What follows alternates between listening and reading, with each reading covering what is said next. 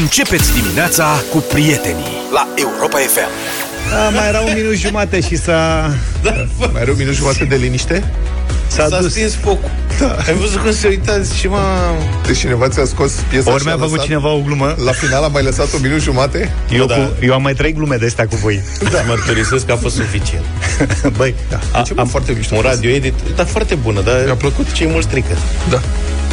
Nu mai e, gata, s-a terminat. S-a terminat, da. da. Mai încearcă. Tot nu. liniște? Da, e liniște, da. deci, dar mi s-a părut suspect că avea durată de baladă rock, așa, știi? Da. Șase minute aproape. Dar zic, păi da, erau două piese acolo. Deci da. piesa se fila și Zaf era ce se întâmplă. Pentru că se, te, se termină. Uite-te la graficul ăsta, tu nu-l vezi, Vlad, dar Luca îl vede. Da. Undeva, el e continuă da, undeva da, pe da, aici. Nu, au făcut-o frumos. Da. Deci s-a stins lumina. Deci bună dimineața. Bună dimineața. Băi, ați auzit că militarul care a rămas fără pistolul mitralieră ieri Așa. De fapt, al alte ieri. Sau când s-a întâmplat. Da. Militarul Constanța, da, da, nu știu. toată țara. Toată țara s-a de el. Da. El nu era atent la pază, că asculta, urmărea, de fapt, pe telefonul mobil, urmărea o slujbă religioasă. Vecine. Deci se încărca. Păi, nu știu ce făcea, dai seama. Da, practic, el urmărea o slujbă religioasă, era concentrat pe ce se întâmplă acolo și deodată a apărut agresorul. Deci nu a avut protecția respectivă cuvenită. Asta e bizar. Că ar fi trebuit să aibă ceva protecție. Dacă urmărea slujba, trebuia să fie o protecție cu ceva. Practic, singura armă care i-a mai rămas e Doamne ajută. Da. Deci Doamne ajută n-a mers în apărare și când i-a dat la un pumn în mec, l-a întors și încărcătorul celălalt. I-a zis, ca un bun creștin. I-a zis, uh, da, era total absorbit. Acum, bun, ca să nu fiu rău până la capăt, să fiu rău numai un pic, trebuie să mă dau un fapt. Să știți că și eu, și nu doar eu, când eram în armată, Așa. crezut că trebuie în gardă. telefon. Încă nu. Poate că o să vină și momentul ăla, nu știu, nu pot garanta, nu spun. N-am de unde să știu ce îmi rezervă viața. Așa. S-a mai văzut cazuri, vorba unui amic de la piață. Dar și eu ascultam în armată cât eram în gardă, totalmente ilegal, Radio Ric. Poate că... Aveai Ric de la mic? Da. Poate că unii dintre ascultătorii noștri își mai amintesc, erau foarte populare astea, Radio RIC da. în armată pe vremea ceva. Și cu Radio RIC pentru ascultătorii noștri care au deschis radiourile mai târziu cu 30 de ani. um, Radio RIC era un aparat așa cam cât o cutie de chibrituri, puțin da. mai mare, și avea o cască, nu avea difuzor, nu avea nimic, cască și se băga într-o ureche. ureche o minune a tehnicii la da. vremea respectivă. Și se putea ține, soldații erau super încântați de la că puteai să nu murai de plictiseală. Eu mi-aduc aminte când a apărut, am fost uluit că avea tata radio de la vechi pe lămpi, da. care era imens și a venit ăsta cât un timbru, adică a fost da. ca telefonul mobil așa. Și aveam un radio rig galben, că veneau mai multe culori, asta era da. fascinant. În lumea cenușie a comunismului în care totul era fie alb, fie negru, fie o culoare incertă, asta avea mai multe culori. Și avea unul galben și era iarnă și ascultam, era incredibil. Deci din postul meu de pază de la Gunoi, că acolo nimerisem, Așa. la unitatea militară care era undeva în sudul Bucureștiului. Apărai gunoiul sau ce? Era acolo fără gunoiul? Gheazeu și gunoiul. Gheazeu e gospodăria agrozootehnică și gunoiul. Așa. Asta acolo era un post de pază, să nu se fure porcii, să nu știu ce. Uh-huh. Și la înălțime se prindea un radio sărbesc, iugoslav, cum era pe vremea aia, care dădea un top cu muzică occidentală. Ceva ce nu exista. De acolo ai rămas tu cu Tăticule, nebunia de pe lume. Și era iarna, erau minus 15 grade afară, soldatul român iarna, nu știu dacă acum mai așa, primea un soi de păslari peste bocanci, deci peste bocanci se mai puneau ca niște apreschiuri din pâslă cu uh-huh. talpă de lemn la propriu. Serios. Și un soi de șubă uriașă peste, ca să nu îngheți la propriu de frig. Dar, practic, nu te mai puteai mișca. Și stăteam la 5 metri sus într-un foișor și dansam. Ascultam radio. Păi, singur, mă, frate, la ora 3 dimineața, ce să faci când afară erau minus 15, minus 20 de grade? N-ai nicio poză de atunci, nu? Nu există. Și, deci, uh, și în timp ce dansam eu frumos așa, m-am întors și am văzut cam la vreo 15 metri distanță venise rondul. Nu rondul de la garnizoană, rondul de la unitate, pe care eu trebuia să-i văd de la 100 de metri distanță. Un locotenent major, un sergent și doi soldați care făceau turul să vadă dacă nu dorm soldații. Așa că am coborât scările de la etajul 5 cu mare greutate, încercând să nu cad să-mi rup gâtul, iar ei, naibii, ei au încetinit, așa, ca să ajung și eu la ei, știi cum ar Deci ei mergeau încetișor în pasul furnicii și când a reușit să cobor de tot de tot în zăpadă, ei erau cam la vreo 3 metri jumătate. Și s-au oprit și eu i-am somat. Stai, am zis. și el a zis... Marș. Stau. Cine e, am întrebat. Dar exact pe tonul ăsta, știi, că era clar. Cine e, am întrebat eu. Rondo a făcut el. Hai, predar, momentul că mergem în arest. și m-a băgat în arest. Asta a fost. Deci mai ascultă și alții. E adevărat că eu ascultam muzică occidentală la un radio iugoslav. Nu ascultam slujba religioasă, dar poate cine știe că acum se întâmplă altfel. Și da, asta e domnul care a rămas fără armă. Înțeleg că și tot schimbă declarațiile zice ba una, ba alta, ba ce. Da, săracul e speriat, dar să nu mai, adică să nu mai ia tare, să nu spună că e interogatoriu, să-i spună că e spovedanie și cred că dacă îi zic că e spovedanie, o să spună Merge mai ușor. adevărul.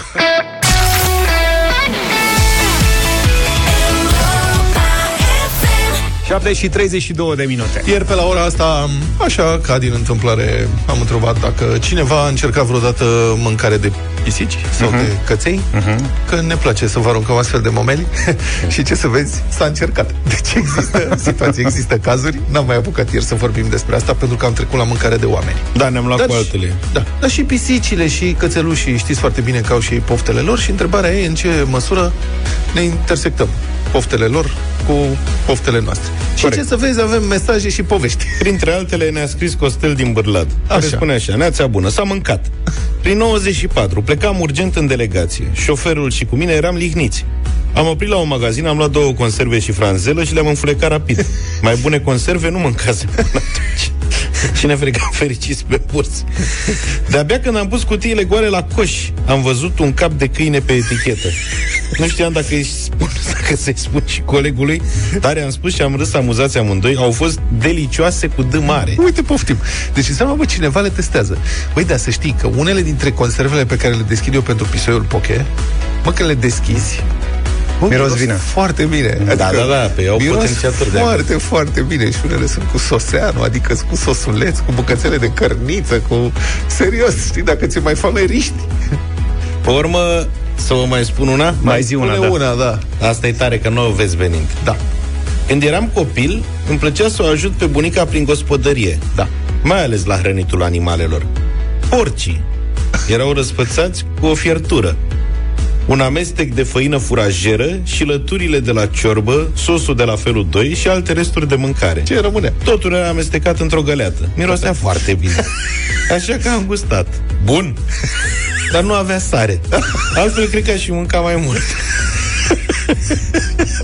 da, asta e, animalele mănâncă... Acum, sigur, peste tot găsești conserve, pliculețe pentru animăluțe, crânțănele, lucruri de genul ăsta. Da, să vă da, zi. Să vă povestesc apropo de asta că pe vremuri nu se găsea așa ceva și am da. o poveste de la lotul național de juniori de hockey pe gheață, da. care în anul 1983 sau 84 a fost uh, invitat la o competiție în Japonia. Okay. Pe banii statului nipon, li s-a permis să plece din țară și au ajuns acolo. Și cum era pe vremea aia, mergeai, se povestește, cu lotul întreg, da Uh, prin magazine aveau și o mică diurnă și la excursie, da. Dar nu puteai să mergi de capul tău. Mergeau toți grupiri da. cu securistul cu ca securist. să nu fugă cineva, să nu știu ce. Și ăștia săracii s-au dus într-un supermarket și căutau disperat să cumpere tot felul de lucruri cât mai ieftine ca să înțeleagă ceva de diurna aia. Aha. Și au cumpărat, bineînțeles, conserve cu mâncare. și s-au îndemnat unii. Bă, veniți în coa, zice, că aici sunt unele cu cap de pisică. Ieftine. Vezi că mai sunt unele cu cap de câine, dar alea mai scumpe. cu cap de pisică. Și că au luat săracii o grămadă de conserve. Cu dar le-a plăcut. Pisică. Hmm? Le-a plăcut, știi, păi, dar cumpărai pentru că erau foarte ieftine și asta e. În țară nu găseai așa ceva. Și unul dintre membrii staffului administrativ uh, săracul, ei aveau, la hockey sunt niște tuburi mari în care se cară crosele. Da. Și la săracul, la fiecare mic dejun, pe, tot, pe toată durata turneului, a adunat gemuri, unturi de alea cum se dădeau la hotel. La noi nu exista așa ceva, nu vede. Și le-a băgat în tub acolo să ducă acasă, acasă la familie, înțelegi? și au rătăcit săracului tubul măci, că din toate bagajele singurul care s-a pierdut a fost tubul ăla cu proste gem și unt. și el a disperat, a povestit. Lumea n-a știut ce făcea el. Da. Și el când a ajuns a așteptat în aeroport, nu vrea să plece din aeroport și ea, bă, nene, ce, bă, zice, nu pot că în tubul ăla, zice, am strâns și eu pentru copii acolo, am gem, am unt, am, zice, și nu vreau că se strică dacă nu da. le auzi. Raiul comunist. Da, mai am și un mesaj. Ia. Să-l mai ascultăm? Dacă s-a deblocat obiectul, da. Bună dimineața, băieți! Salut! Băi, am mâncat eu odată, nu de câine, de pisică am mâncat niște biscuiți, dar am mâncat cam jumătate de pungă până să îmi dau seama că am venit toată cherchelit de la un bairam, țin minte. Și dimineața la 5 mă cam răcăia pe, pe stomac și zic, mamă, zic, mă, mă repet repede niște chipsuri după îndebarat. Ce crezi? Am luat punga cu biscuiți de pisică și am mâncat vreo jumătate de pungă de aia până să-mi dau seama, deja eram sătul maxim. M-am făcut o baie și la stomp și am avut nici pe dracu.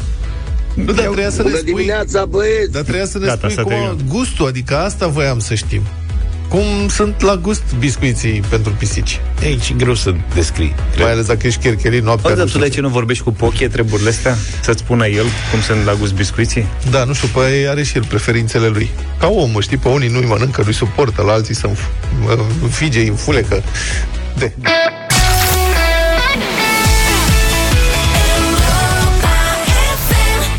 7 și 47 de minute, fiecare dimineață vine cu multă, multă, multă energie, poate ar fi bine să nu o consumați pe toată uh, și să vă ajungă așa, cât E pentru scumpă? toată ziua. Da, da, energia, energia pe care o mâncăm noi sub formă de mititei, sandvicele, cărnăciori și alte lucruri, aia trebuie consumată. Cum să nu? Vorbim de energia cealaltă, aia de la benzinărie. Acolo e nasol. Acolo e nasul Acolo rău. e scumpete mare. Vrem să facem un sondaj în dimineața asta și vă invităm să participați la el, prieteni. 0372 069599. Eu vă citesc o listă de propuneri Așa. făcute de Agenția Internațională pentru Energie care urmărește reducerea consumului de carburant, combustibil și așa mai departe, în țările europene, în principal. Și voi ne ziceți ce părere aveți de aceste idei. Care vă place, care nu vă place. Deci fiți atenți. 0372 069 599. Care credeți că ar fi eficient? Dacă ar fi să alegeți una, care ar fi? 1. Reducerea limitei de viteză la mașini cu 10 km pe oră pe autostrăzi sau drumuri expres. Adică să nu mai fie 130, să fie 120. Da. Și acolo Aia. unde e 120, mai puțin. Da, aici la noi e foarte simplu, că noi nici nu avem prea multă distanță unde să fie redusă limita de viteză. La nici nu deci respectăm prea multe limite. Mare, da, mare pierdere n-ar fi, din Da, punctul corect. ăsta de vedere. Plus că la austrieci, de exemplu, am văzut că sunt segmente întregi, limită de viteză 100. Prin Mhm. Spania 120, adică alții au încercat. E adevărat, e autostrăzi. Noi nu avem. Aici am putea avea o scuză, știi? Bă, mai întâi aia faceți-ne autostrăzi, ne bucurăm și noi o generație de ele, să ne dați în 130 la oră și după aia mai vorbim, mai reducem. A doi, duminici fără mașini în marile orașe. Se poate. Da. Aici eu votez pentru, mai ales da. că m-am mutat afară din oraș. Cu deci pe mine excepția nu mă mai urgențelor. interesează. Da, pe mine nu mă mai interesează, deci Bucureștiul fără ora, fără mașini, duminica sunt în regulă. Cu Păi și asta. dacă vrei duminica să vii și tu la Nu vin. târg, Nu, uite, iau autobuz, am autobuz. De la mine din mediul rural am autobuz până în piața presei libere. Și ajung acolo și de acolo asta mă întorc. Că fac o oră jumate până... Circulație în zile diferite pentru mașinile cu numere pare și impare. cu sos și fără sos, da. domne. Ca în vremea comunismului. Da. Ce ziceți de asta? Eu le-am pe amândouă, îmi pare. Ai încurcat-o. Da, deci Da. da. vorbesc cu tata, una să o matriculăm în parc. Preventiv. Deci, practic, ar fi, dar pe atunci cred că era cu weekendul. Nu Weekendul o era, da. săptămână, În weekend o era săptămână, pari impar, Doar da. în weekend. Sau doar Timpul duminica, nu mai săptămânii știu. avem treabă, mă, nene. La mine e simplu, dacă se face o zi da, o zi nu, așa, cu mașină, nu știu cât are Ione la mașină, habar n-am. Dar practic eu o Pe zi nenorocit. vin la radio, o zi nu vin la radio. Azi nu vin. Știi, cam așa este. O zi intru prin telefon, o zi vin aici, ne mai întâlnim, ne mai vedem, că n-am cu ce să ajung, decât, încă o dată, dacă plec pe la 3 dimineața, dar nu se deschide transportul în comun, știi, ca să ajung eu la radio la tine. Dacă se mută matinalul mai începând de la ora 9 dimineața, pot să ajung. E și tu odată cu Dar nu, băieții la care noi- servesc ceaiul dimineața. La noi, clar, asta cu pari îmi pare cea mai slabă.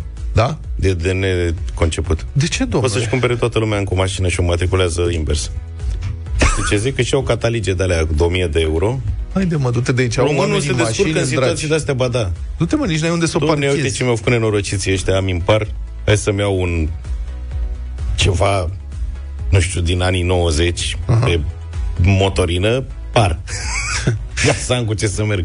Alte recomandări. Încurajarea transportului în comun. Asta, Eu da. pledez pentru încurajarea transportului în comun de ani de zile. Oricum, de când s-au ridicat restricțiile, Da. să știi că oamenii au reluat ușor, ușor obiceiul. Tra- Erau da. tramvaiele goale. Eu mergeam cât a fost cu restricții, știi, lumea de spaima epidemiei evita transportul în comun. De înțeles. Eu Până la un punct. doresc să încurajez Și transportul acum în comun. sunt tixite, că deodată a dispărut pandemia. Eu au tot mai multe cazuri în jurul meu apropo de asta. De pandemie. De, de coronavirus, da. da. Păi o să mai vedem ce se mai întâmplă. În București s-au făcut și piste speciale pentru autobuze. Se da. circulă foarte bine pe acolo, dacă o iei pe acolo. Da, mă, cu mașina. Băi, este atât da, de enervant, mașina... pe bune, este atât de enervant să fii de bun simț și să respecti legea, în, cel puțin în orașul București, e super frustrant. Când mai merg în oraș, am văzut, apar, sunt niște benzi care sunt în principiu rezervate pentru transportul în comun. Da. Adică autobuze și presupun taxiuri, taxiuri. Uber uh-huh. și așa mai departe, da? Și vezi o grămadă de șmecheri mm. care se bagă pe acolo. Da, tu stai tu... în coloană, mă, ca uh-huh. prostul, că așa e civilizat, și poliția nu face nimic.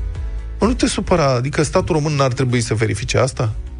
Poliția nu îi plătit De ce ar face? Asta. Se, păi cum, se pentru complice, asta plătit, ca să se complice. Și complică, da. de cine, niciodată nu știi cine conduce mașina aia. Altă, încurajarea mersului pe jos sau cu bicicleta.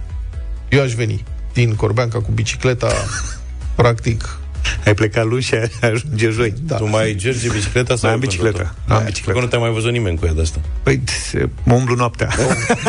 Practic, o învechește ca vinul. Să... O învechește ca vinul, știi? A fost, Așteaptă să... a fost frig afară. Perioada, ți aminte, era fiert pe bicicletă. Nu da, mai vedeai decât cu bicicleta. Greșeala era... a fost că i-am luat noi cască. Cască, da. Ți-am luat și șeamă.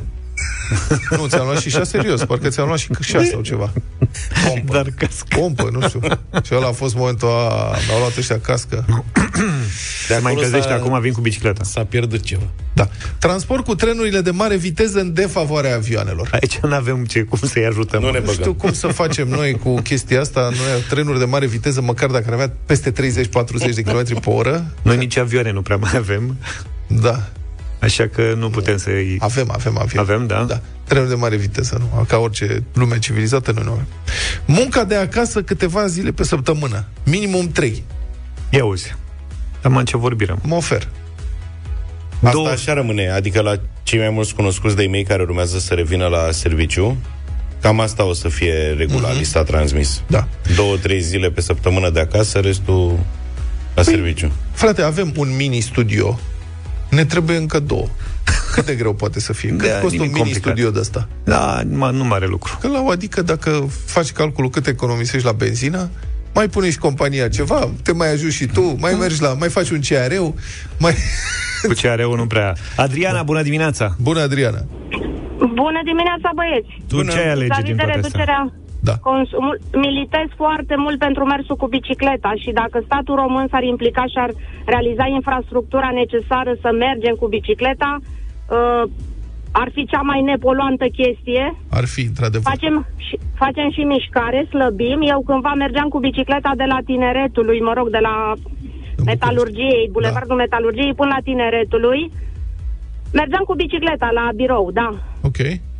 Și eu m-am dus Acum... ani de zile, și eu m-am dus ani de zile la fabrică cu bicicleta, după care m-am îmbogățit și mi-am luat o rablă. O mașină. și de ce nu mai mergi cu bicicleta, Adriana? Pen- pentru că ne-am mutat lângă București, la 16 km și, sincer, uh, să vin cu bicicleta de aici până la tineretului mi-e puțin frică pe șoselele noastre, dacă n-am și o bandă separată. Adevărul care, că... cred că... Așa e. Mie, mi-ar fi frică Aș... acum, mi-e frică acum să merg cu bicicleta prin București, prin oraș, la cum se... Te obișnuiești. Îți trebuie o săptămână. Da, recunosc, recunosc că profitam de faptul că mergeam uh, prin parcul tineretului. Intram de la McDonald's-ul de la tineretului și coboram la liceul Gheorghe Șinca și era minunat. Profitam, vedeam și natura, cum înfloreau copaci și primăvara da. Uh-huh. Nu se face, am senzația că nu se face niciun efort pentru încurajarea mersului cu bicicleta în, Sub nicio formă. în România. Niciuna din primăriile mari nu se ocupă de chestia asta decât așa accidental și de gura lumii. Florin, bună dimineața! Bună, Florin! Neața! Bună dimineața! Bună! Aș recomanda pentru eficientizarea transportului public în comun, în primul rând, chiar dacă încurajăm uh, uh, mersul cu transportul public local, trebuie fi eficientizat. Da, sigur anume, da. mai multe pen speciale, da. uh, camere de supraveghere pentru uh, infracționalitate. Contravenție, nu cred. Ce infracționalitate? Con- nu, nu, nu, în păi, interiorul. În interior? Dar ce se plătesc uh, multe nu. infracțiuni în interior, nu? Uh, da, contravenție, mă scuzați da. pentru exprimare. Și... și linii mai coerente, mai coerent, adică trebuie să ai mai multe opțiuni, să poți să ajungi dintr-o parte într-alta, nu dacă vrei să treci dintr-o parte într-alta a orașului, trebuie să da. schimbi șase linii. De la Corbeanca spre Pitești? La Corbeanca, nu, acolo noi suntem Ai centura Bucureștiului, care e perfectă. Se face autostrada aia zero, uite, nu o să mai fie nevoie de ea, că o să meargă cu 50 la oră pe ea. Bine.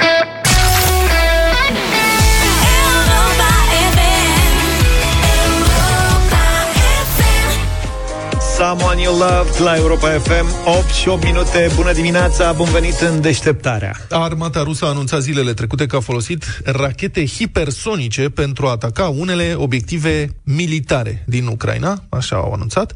Asta a stârnit o anumită preocupare, deoarece mijloacele de apărare ale Occidentului împotriva rachetelor hipersonice nu sunt tocmai clare.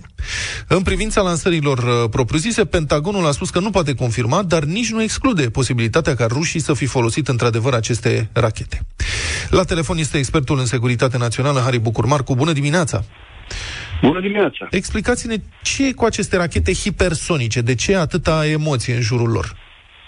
No, n-aș putea să, să fac o demonstrație că, că nu sunt importante, dar în același timp uh, n-au nicio relevanță militară. Ele au o singură relevanță militară, care este și asta relativă, cea în care, uh, dacă au uh, încărcături nucleare, într-adevăr, ele merg mult mai repede decât alte, decât alte rachete din acestea care au lovituri nucleare și războiul nuclear ar lovi un pic mai repede decât altele. Cam asta este marele avantaj pe care l-au aceste hipersonici. Uh, dar, uh, concret, în momentul de față, acum vreo câțiva ani de zile, mai ales, uh, mai bine zis, acum patru ani, în 2018, Putin a anunțat că ei au acest avantaj tehnologic militar de a fi primii care au în posesie asemenea, asemenea rachete hipersonice, toată lumea s-a, l-a, l-a crezut, dar când s-a uitat mai atent, au văzut că de fapt sunt niște uh, rachete de croazieră modificate, mm. astfel încât să apară hipersonice și care nu au nicio precizie, că sunt ca la nucleare, adică dacă lovești undeva o rază de 100 de metri, este tot același lucru. Înțeleg că, de înțeleg că principala lor important, particularitate e că nu zboară... Că... Da, spuneți, vă rog. Da, mă... Important ar fi fost să fie de mare precizie, să aibă încărcătură clasică sau chiar nicio încărcătură, că sunt unele din acestea care, care pur și simplu din cauza veloci,tății pot să producă o, o pagubă destul de însemnată doar dacă lovesc cu viteza asta maximă o, o țintă. Dar asta înseamnă să ție ținta la o jumătate de metru sau un sfert de metru precizie, adică nu la 100 de metri. Adică ele, la un hectar, cum ar Da. Ele sunt lansate acum de pe niște avioane, despre MiG-31, care dezvoltă ele însele avioanele astea viteze supersonice, dar înțeleg că principala lor particularitate e că nu zboară pe traiectorie balistică fixă, da, da, precum da. rachetele da, da. balistice intercontinentale. Alea pot fi interceptate de sistemele antirachetă pentru că poate fi anticipată traiectoria, dar exact. rachetele exact. astea sunt rachete de croazieră care zboară cu viteze peste Mach și că asta le face mai greu de interceptat, nu? Da, deci uh, uh, multe rachete sunt greu de interceptat. Ați văzut și când a fost uh, uh, acea ploaie de rachete și lovituri trase din, de, de Hezbollah asupra Israelului. Israelului. Da nu le-a lovit pe toate, deși au o apărare foarte bună. Știți? Adică nu au, putut, nu au putut să le dea pe toate, chiar pe toate din mhm. aer jos. Și atunci ce vrea să demonstreze uh, Bun, armata rusă? Să vă, explic, uh, să vă explic o treabă militară înainte de a răspunde la întrebarea asta. Deci, o, o rachetă din aceasta se combate, nu în zbor. Deci, asta cu zborul e cu scutul antirachetă, cu... Deci, o rachetă de asta se combate ca orice altă armă care nu poate fi lovită în timpul evoluției, la sol. Adică, uh, sau de, un, de exemplu, cum avem asta pe, pe niște avioane. Deci lovim avioanele alea când sunt la sol sau când se ridică în aer, le lovim și nu se mai poate lansa rachetele și cu asta s-a încheiat discuția. Adică nu este mare lucru din punctul ăsta de vedere militar vorbesc. Adică dacă într-adevăr reprezintă un pericol, dar, încă o dată, uh, dacă au încărcătură clasică, pericolul este așa, că Măi, o să vină și asta. Cum să zic? Adică nu Alături este... de altele, da. Adică nu, nu da, contează da, da, da. când pică un obuz sau o rachetă, până la urmă, efectul Bun, deci, exploziv efect, este... Efectul, deci ei, ei, au, ei au început discuția de faptul că au, ar, ar avea un fel de supremație tehnologică, adică ar fi mai, ar fi mai avansați tehnologic decât americanii, de exemplu, ziceau rușii cu mhm. Putin în frunte, chiar personal. Realitatea este că nu e adevărat. Adică n-au cum să aibă un avantaj tehnologic atâta vreme cât, uh, din punct de vedere militar, ceea ce face această rachetă poate să facă orice altă, bar, orice altă armă. Și atunci e doar așa, de... show-off, doar ca să arate că... De, nu, deci, uh, uh, să, să le explic. Statele Unite cheltuiesc numai pe cercetare și dezvoltare 92% din întregul buget al uh, Federației Rusă de, de înarmare. Adică de, de cheltuieli militare. Da?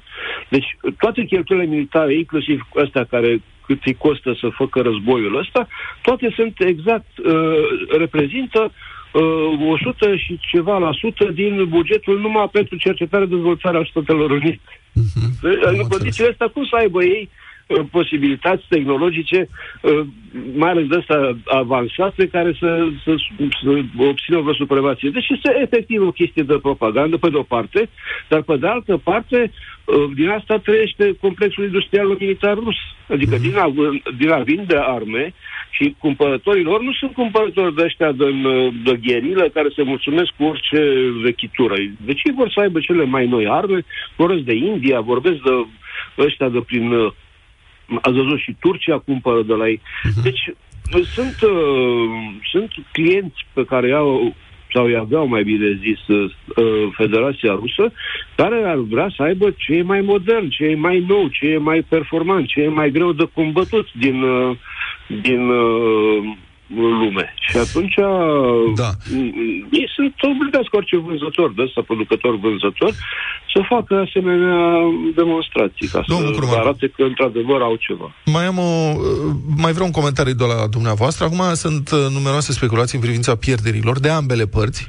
Singura cifră oficială pe care au admis-o rușii a fost acum vreo săptămână, 469 de soldați pierduți. Da. Dar, într-un ziar rusesc important, Komsomolskaya Pravda, a apărut aseară pentru foarte scurt timp un articol în care erau citate informații ale Ministerului Rus de Război, care indicau așa 9861 de morți și 16153 de răniți în rândul militarilor ruși de la declanșarea operațiunii militare speciale, nu, din Ucraina. Articolul a fost șters câteva minute mai târziu, dar a fost salvat de internauți. Cifra asta care a apărut în Komsomolskaya Pravda nu se referea și la uh, pierderile din alte ramuri, cum ar fi Rosgvardia, care este un fel de SS al lui Putin, sau Da, da, grupul privat Wagner, sau cecenii și așa mai departe, doar în uh, rândul armatei, da? Uh, cum vi se par aceste cifre? Uh, rezonabile, uh, adică cât, cât se poate de, de, Plauzibile. de probabile. Sigur, nimeni nu o să au zis, nici ei nu știu să-și numere la nivel de om. Că n-au cum, că i-au împrăștiat peste tot și nu mai știu de ei. Adică habar n-au dacă, dacă sunt vii sau morți o mulțime din, din soldaților. Dar uh, au probleme imense de, de conducere a focului sau de conducere a trupei, de trimiterea trupei într-o parte într-alta, de a afla unde este, au probleme de, de astea, să, dacă au vreun cercetaș pe undeva, să le comunice altfel decât prin telefonia mobilă, ca noi vorbesc. Adică sunt vai de capul lor din punctul ăsta de vedere. Dar în ceea ce privește victimele umane din rândul uh, forțelor rusești, la cum au ei acolo, că au aproape 200 de mii, mi se pare, da, că un- undeva înspre 10-15 mii de, de morți în momentul de față, după cât de m, rău le merge pe teren și cât de nepregătiți sunt, mi se pare o cifră rezonabilă. Dar în Ideea este 10 că ani în trebuie să Afganistan, știm că în 10 ani Da, în ideea Afganistan este au că- avut pierderi comparabile, dar în 10 ani. Da, da, da, da. Pe nu, ideea este următoarea. Deci ei nu au venit, uh, nu au pregătit trupa, nu au echipat-o, nu au asigurat-o din toate punctele de vedere, dar și logistic, uh, pentru un, un război de ăsta de, de invazie prin luptă. Deci ei au venit acolo, au făcut o prezență, asta a fost în primele 4-5 zile. În mod normal, ei au pierdut războiul atunci. Deci războiul ăsta pe care l-au pregătit ei, l-au pierdut în momentul în care au întâmpinat rezistență, nu și-au putut îndeplini nici măcar un singur obiectiv militar în primele 4-5 zile. Știți că, în mod normal, îi bagi în teatru și, și rotești după 3 zile. Că nu, poți, nu poate soldatul să, să fie în contact cu inamicul și să se lupte mai, mai mult de câteva ore pe zi și mai mult de câteva zile. E bine, în condițiile astea, ei ar fi trebuit să se recunoască învinși după 5 zile maxim. 3-5 zile. Ei, nu s-a, plus că niciunul din obiectivele politice nu, nici acum nu se întrevede că s-ar putea îndeplini vreodată. Da. Și ca urmare, uh, Mulțumesc. toată operațiunea asta este o simplă operațiune de distrugere și de, de uh, producere de victime civile în condițiile în care nu au, are nicio noimă. Aici este deosebirea față de orice alt, alt război. Mulțumesc foarte mult, mulțumesc foarte mult. A fost uh, în direct în deșteptarea în, expertul în securitate națională, Harry Bucur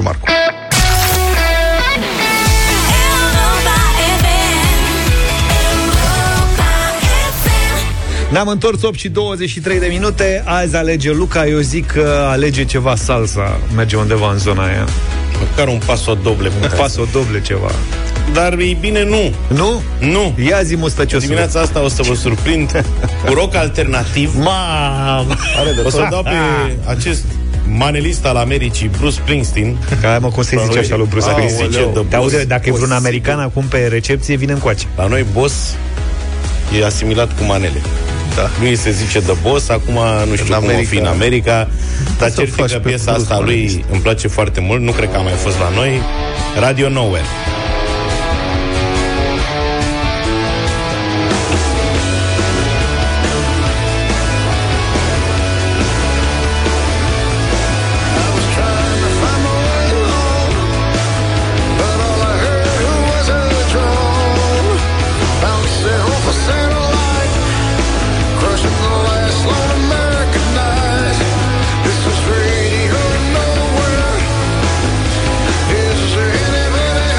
Tataie. Tataie putem să-i zicem.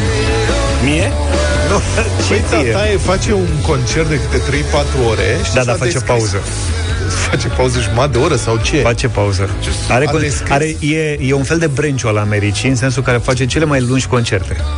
Da, poate în acest sens. În acest sens, că acest sens da. Nu prea cântă cover foarte puține cover Dar da. să știi că a descris odată ce înseamnă pentru el un concert. Înseamnă că trei ore uh-huh. alergi cât poți de tare, da. după care strigi cât poți de tare, după care alergi cât poți de tare și tot așa timp de trei ore. Da. Și recomand Dedicat total. să încerce, da. Da, putem să slăbim așa, Luca, dacă vrei. Poți să încerci.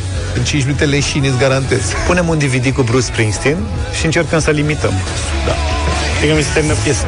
Bine. Bruce Springsteen e propunerea lui uh, Luca. Eu știu că Moise când era rocker, cred că e rocker și în continuare, dar Moise îmi recomanda pentru playlistul Europa FM Linkin Park și am zis, hai domnule să încerc și o piesă astăzi, dacă tot e cu rock alternativ.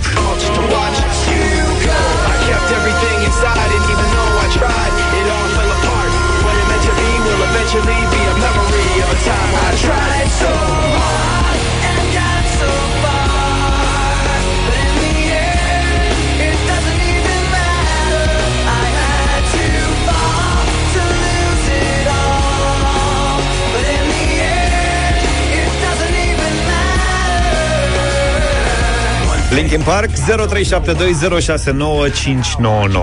Propunerea mea uh, este o voce feminină în rock, sunt destul de rare, însă aceasta a avut uh, mare, mare succes, trupa Evanescence, iar uh, vocea este Emily, um, o trupă care a apărut în Statele Unite la începutul anilor 2000, Evanescence Bring Me To Life.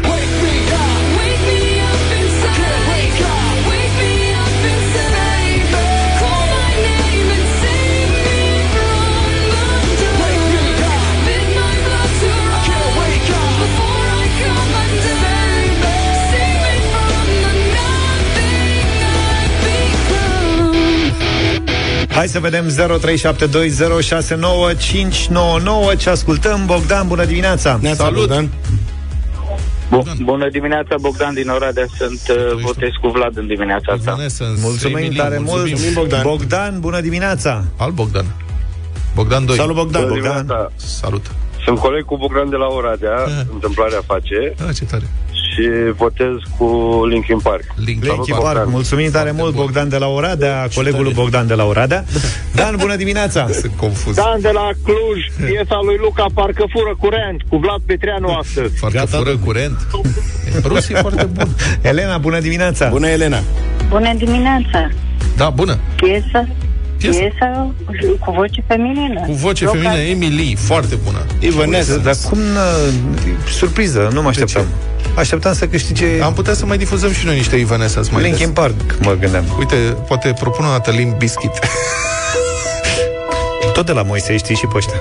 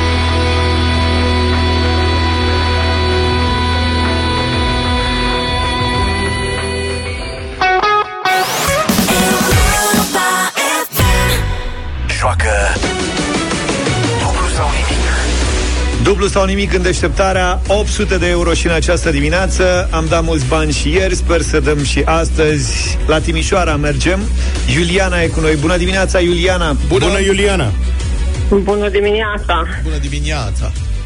Azi în Timișoara, mâine dăm bani în toată țara, să știi Dar e important să, dai, să iei tu mulți bani astăzi Aha. Eh, nu știu, vedem. Hai Ți-ai făcut vreun plan așa, cam cât iei? 100, 200, Nu, 400 nu, sau nu. 800? Niciun plan. Niciun plan. E important să ai un plan și să țintești sus. Nu e adevărat. E bine să fii și spontan. Mai ales în momentele bine să n-ai ambiții. Vezi cum merge treaba. Iuliana, cum merge treaba la tine? Ei, nu știu, aștept întrebarea. Am înțeles. Cu cine ești? Te ajută cineva?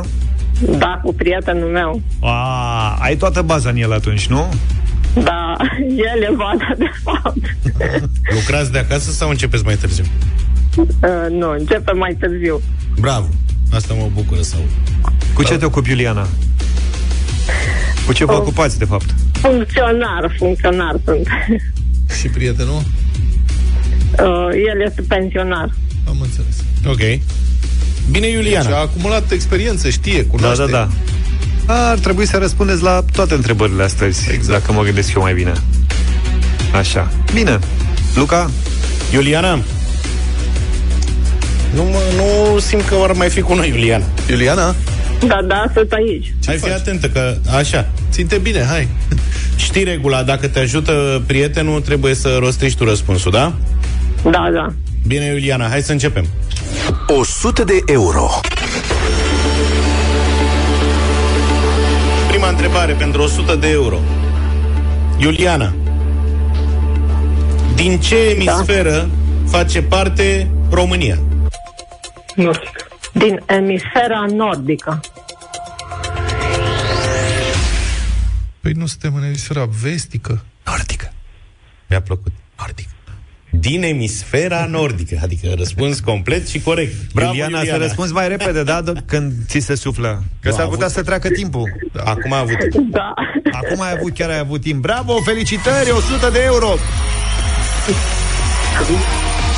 Mulțumesc. Da, dacă ați auzit cumva emisfera vest, vestică era o glumă proastă. Nu, Să știi că luați se folosește. de către cine? De către... În afară de glumă. Nu, Așa. serios. De către cine? Da. Chiar că m-ai făcut Și curios de și pe unde mine. începe emisfera vestică? De la meridianul 0 la stânga e emisfera vestică și la dreapta e emisfera estică. Cine zice, mă? Pe m-am documentat eu ca să n-am surprize. Nu există, mă, Și am emisfera învățat filmul la vestică. școală recent. Ba da, Nu cred. Ba da, sunt folosite. Cumva emisfera vestică se termină când începe emisfera estică? Cred că lucrurile Mă s-au mai n-auzi că la schimbat. meridianul 0, pe urmă încolo, în partea elaltă, nu știu unde este. Păi exact. asta e. Tot la un meridian ceva. Nu cred că am învățat bine fiul tău. Mai nene, la, Ori n-ai înțeles tu. Maestre, te rog frumos, uite, Adi Tudor o să certifice cele spuse de mine în Da. câteva minuțele. Între timp, Iuliana, Da. Ai mai spulberat uh, emoțiile, Da, nu? domnule, ce că există. Pe care, mă, ce n-ai, mă, tu crezi că aici ne jucăm cu cuvintele la Europa FM? Iuliana, Da. mergem mai departe la întrebarea a doua? Încă una încercăm. Hai, încă trei. A, nu, deja te-ai muiat, nu-mi place ce simt. Mergem până la capăt. Să Atențiune, decidem. atențiune. Încă, încă una 200 și de ne oprim. euro. V-ați debusolat. 200 de euro. Hai, sunteți pregătiți, da? Da. Iuliana, și prietenul. Cum îl cheamă pe prietenul? Horia. Iuliana și Horia. Horia e fanul lui Luca. Care este numele de familie al primarului orașului Kiev, fost campion mondial la box? Zelenski sau Zelenski. Primarul. A, nu, Vlad, nu, nu, nu. Vi- Vitali. Vitali. Primarul Vitali este. Klitschko. Klitschko Vitali. Da. Am confundat prima dată, nu, nu. Deci Vitali Primarul, Klitschko. nu președintele. Da. Președintele Da. nu. Întrebarea sună așa, ca să fim foarte clari. Care este numele de familie al primarului orașului Kiev, fost campion mondial la box? Klitschko. Și după ce ați mers pe varianta președintelui, Zelenski. ați zis și Vitali, nu Vitali, Vitali. Dar Vitali nu este numele de familie al primarului. Prenumele. Klitschko a venit după Da. cele Oh. șase secunde. Frații Klitschko. Vitali și Vladimir. Da, unui primar, altul Vitali nu. s-a ales primar. ne pare rău, Iuliana și Horia. Ce să facem? Ați fost foarte aproape, dar necâștigător în dimineața asta. Mâine începem de la 200 de euro și, asta cam e atât. viața. Bravo. Și astăzi am aflat cu toții că există și emisfera estică Și și, vestică. și emisfera vestică, nu? Rămâne Dar, în doar general, când ne referim la emisferă, ne referim la cea nordică sau cea sudică. 8 și 52 de minute, știri și arena lui Cătălin Tolontan în câteva minute în deșteptare. Da. Nu încetez să mă mir de cum arată lumea și cât de... În ce lume ciudată am ajuns să trăim. Iată cum arată războiul modern. Armata ucraineană a lansat o aplicație de smartphone prin care știți că acolo îi primești alertă aeriană acum, inclusiv pe smartphone, uh-huh. pe canale de Telegram, pe aplicații, pe nu știu ce, spune unde, în ce oraș, la ce oră începe, știi? Uh-huh. E, acum au lansat o aplicație prin care orice cetățean care o descarcă poate semnala prezența invadatorilor în zona în care se află. Deci ai aplicație și îl vezi pe rus cum trece cu tancul dai sau pe ce aplicație. Trece, Rus, rus, rus. aplicația, da. Și dai cu geolocație, mă rog, și uh, sunt invitați civilii să participe în felul ăsta la identificarea pozițiilor inamice. E un Waze cu ruși, practic. Da, nu, să nu vezi poliția în trafic, ci vezi ruși. Așa, poți să semnalezi. Pui Ruși. acolo. cred, cred. N-am descărcat-o, nu știu dacă pot să o descarc. Oricum, fiecare mesaj este după aceea verificat de serviciile respective ucrainiene, care, na, apoi, de-abia apoi este transferat către forțele armate. Și uh, trebuie să furnizeze așa, localizare, oraș, zona evenimentului, oraș și geolocația, dacă e posibil. Uh-huh. Deci, cum îi zic, mă, pui pe hartă, semnalat tancul ses la intersecție. Atenție, da? El accedează trecerea.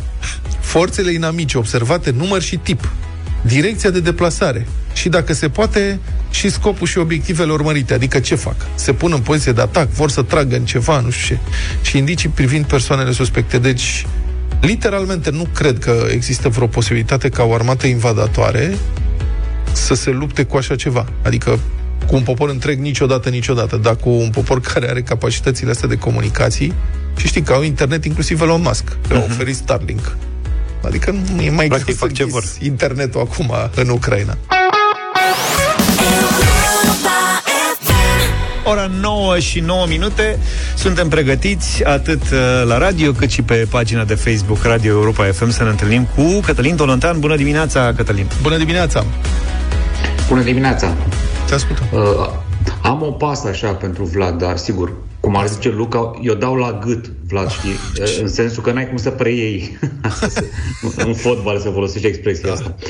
Uh, ce, ce părere ai despre uh, atitudinea Bisericii Ortodoxe Române și a înalților clerici din România în Biserica În legătură cu- Bor, adică Biserica Ortodoxă, în legătură Or, cu da, exact, în legătură cu conflictul din Ucraina, cu război. cam rahitic, aș spune. Adică, bun, au fost câteva declarații. Adică, domnul Bănescu l-a făcut purtător de cuvânt, nu? L-a făcut, Da. practic, om antihristic pe Putin și demisionar moral pe Patriarhul Kiril. Patriarhul Kiril este un erou mai vechi al emisiunii Deșteptarea, nu ne-a plăcut foarte mult, are un podcap cu cruciuliță de aur rabatabilă pe cap și când intră în Mercedes are un, uh, un servitor care îi rabatează cruciulița. Și așteptăm acum varianta cu telecomandă Să fie Da. Și deci când se apleacă înainte să intre în Mercedes, ăla îi face pe cruciuliță și face "Ie", știi? îi rabatează cruciulița. Și după aia când trebuie să iasă, probabil că eu pune la loc, așa. Da, asta a fost. Iar uh, înțeleg că prea fericitul a făcut un apel la solidarizare cu refugiații.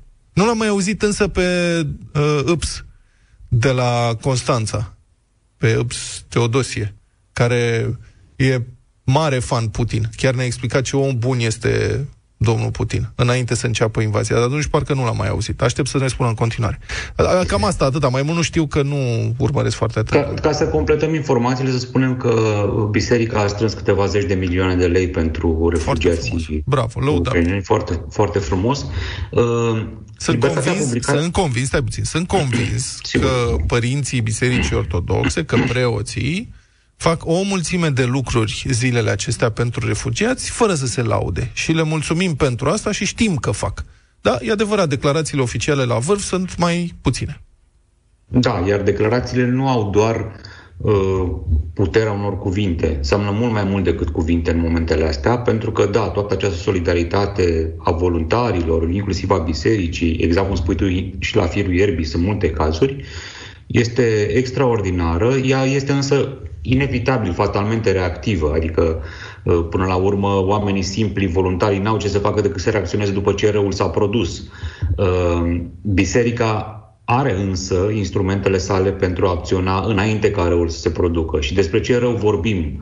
Uh, aș putea să remarc o atitudine absolut neobișnuită a unui uh, intelectual din România, care este foarte apropiat de Biserica Română. El a fost de alminter și ambasadorul României, Borului, la, uh, uh, și a României, la Vatican. A obținut un titlu important de la, de la Vatican, este absolvent de Sorbona. E vorba de Teodor Baconski, fostul ministru de externe. Uh, are cărți scrise despre uh, religie. El a scris astăzi un text complet neobișnuiți, cum spuneam mai devreme, în libertatea, oamenii pot găsi, de o duritate extremă. Pentru un diplomat este un text, uh, cum să spun, absolut la limita uh, la limita răbdării, aș putea să spun.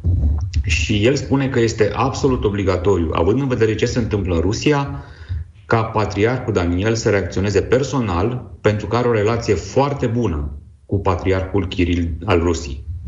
Și de ce spune că trebuie să reacționeze? Și dă câteva exemple pe care oamenii nu le știu, nu le știam nici eu, nici noi și uh, unele dintre ele realmente ne-au șocat, în care în alți clerici din Rusia vorbesc despre necesitatea și legitimitatea folosirii în acest moment sau în perioada care vine a armei nucleare. Și nu este singur discurs de acest gen.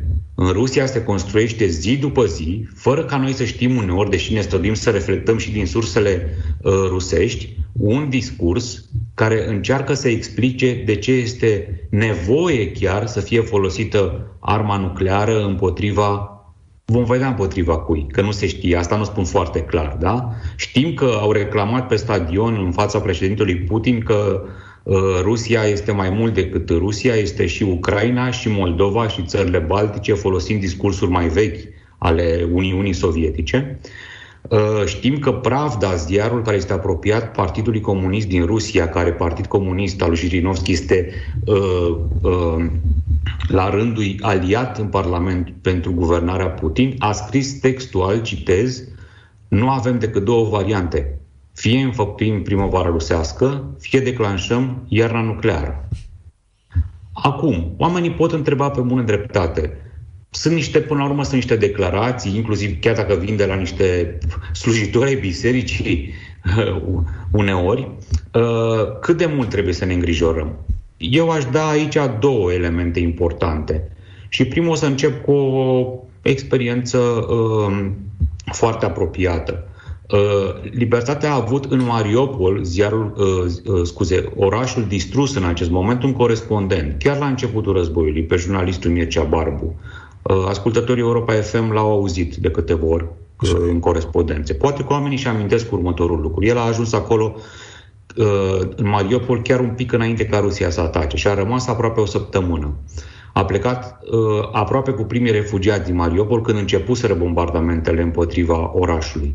La primele corespondențe relata cum oamenii erau absolut liniștiți și nu înțelegeau posibilitatea, nici nu credeau vreodată că rușii pot ataca un oraș pro-rus, în majoritate format din etnici ruși, care, da, nu voiau ca Rusia să ocupe Ucraina, dar oamenii spuneau, noi nu vrem ca Rusia să ocupe Ucraina, dar în niciun caz n-au de ce să ne atace. Suntem marea majoritate în Mariupol etnici ruși, un oraș mare de 400 de mii de locuitori, suntem un port uh, important, avem rude în Rusia, sunt mulți ruși din Rusia veniți aici, Na, nu credem că se va întâmpla ceva. Era o asemenea liniște care privită astăzi, după aproape trei săptămâni de atunci, este arată de fapt, arată de fapt cât de departe poate să meargă iraționalitatea și cruzimea, de fapt, uh, și cât de puțin suntem pregătiți pentru a înțelege niște, uh, niște lucruri. Îi rog pe oameni că sunt convins că au ascultat acele corespondențe, le-au mai auzit așa, să-și aducă aminte spiritul lor de la început. Nimeni din Mariupol nu credea că Mariupol va putea să devină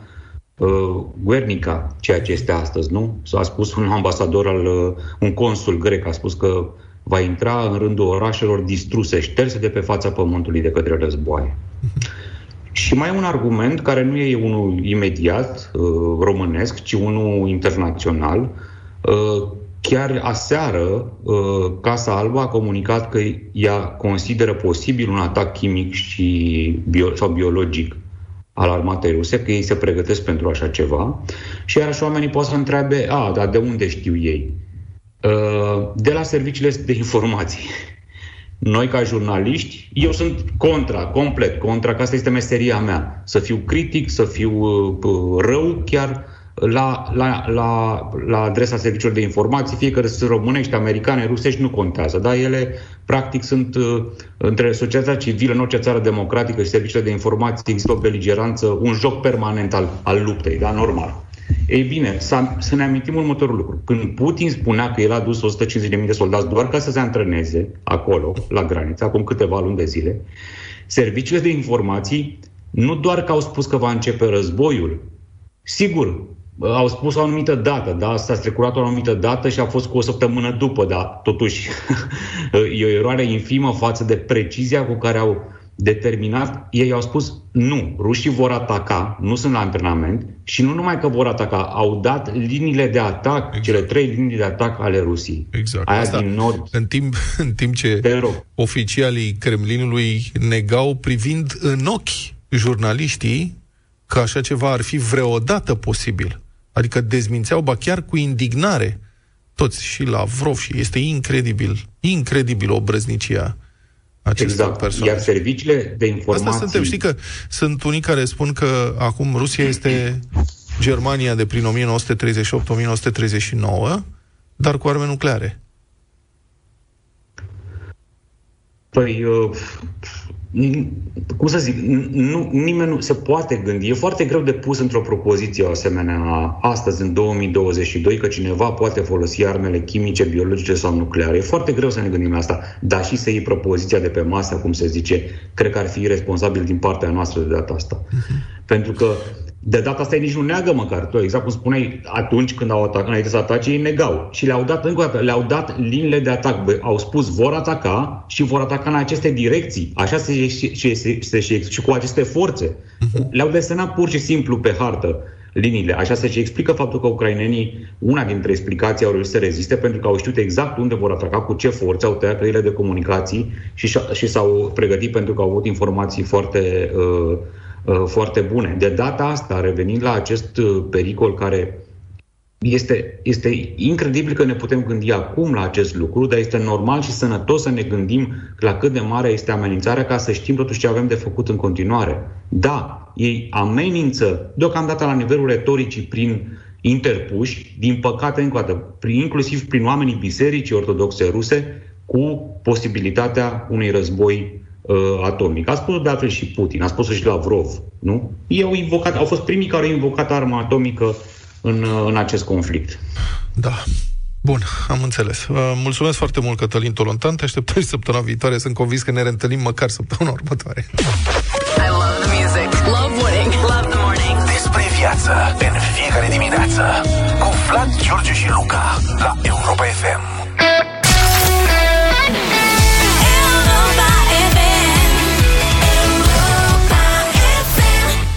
Mai bună muzică de ieri și de azi în deșteptarea la Europa FM 9 și 27 de minute. Prieteni, am o mică surpriză audio pentru voi. Pe Twitter uh, sunt o mulțime de filmări care vin din Ucraina, mai ales de la atacurile armatei ucrainene asupra uh, trupelor rusești și multe din ele poartă, sunt, au și o anumită ilustrație muzicală. Ei bine, una dintre piesele care mi-a atras atenția vine de la o trupă care se cheamă Pro Bass and Hardy, cântă o electronică dance ceva de genul ăsta și îmi place foarte mult, vreau să o difuzez pentru voi 0728 3 de 1 3 de 2, dați mesaj audio dacă vă place și dacă nu vă place. Ia să vedem.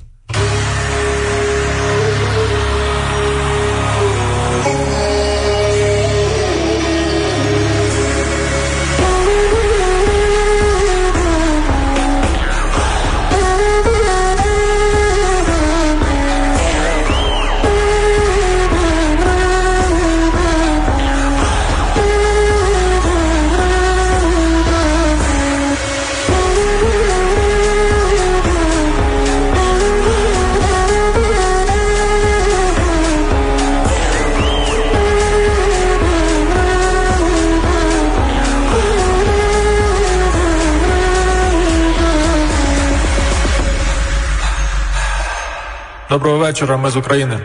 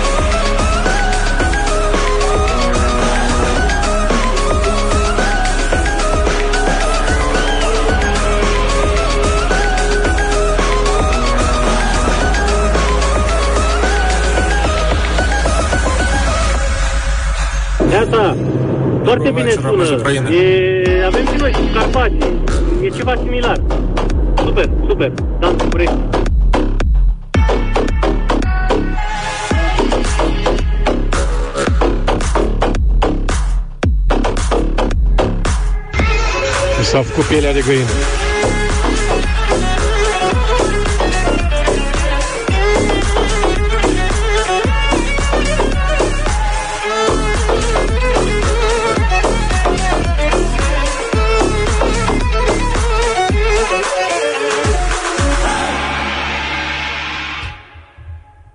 Da, da. Proba Hardy. Dobrovecer. De unde ești, zice. Ce mai dai? Ai mai găsit și alții pe alții? Da, da, mi-e dificil să da, facem cunoștințe cu toți acum. Da. Uh, trupă, producător, DJ, muzică electronică, dance, uite de-astea cânte. Bași mulți, influențe folclorice, cineva a zis de subcarpați, un pic, da. Mi se par un pic mai digerabili. Um, proba Hardy decât subcarpați, dar, mă rog, suntem și fani subcarpați. Dacă lansează și NFT-uri, o să fie fix exact acolo. cu foarte multă popularitate.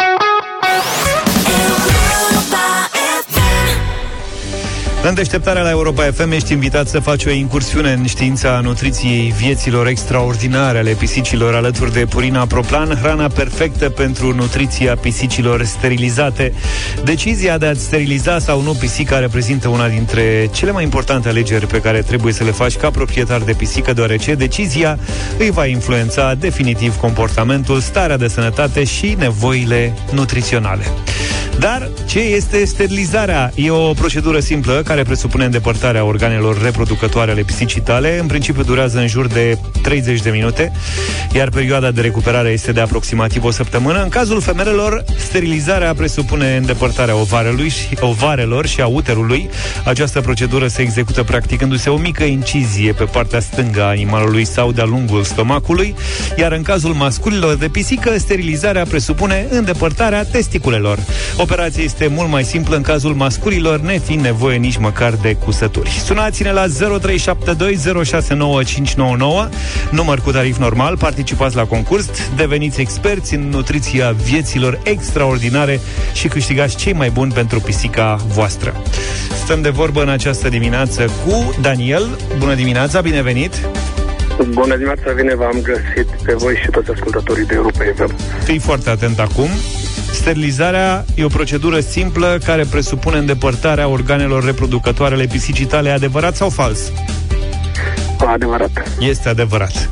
Păi, uite, tocmai ai câștigat hrană pentru o lună pentru pisica ta, e bine?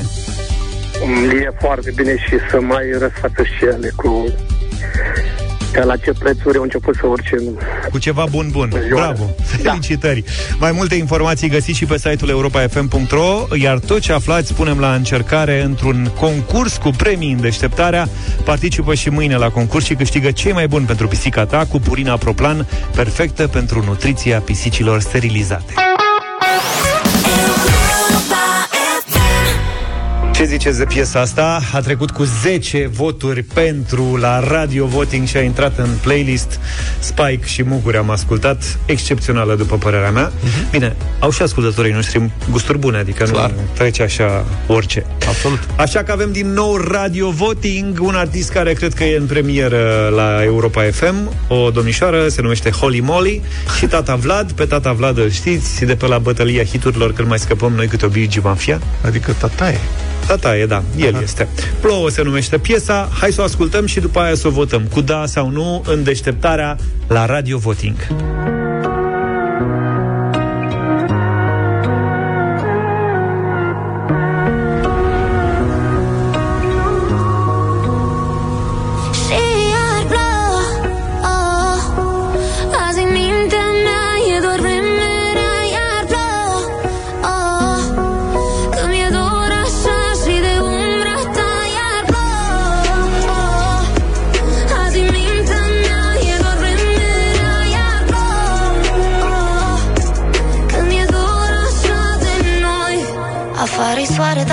Pereții se inundă. Prin fotoliu nu mai văd nimic de nori. Mi s-a schimbat tot cerul parcă într-o secundă. Când oglinda iar m-a întrebat de noi O să aflu unde e, nu fă furtună Îți promit că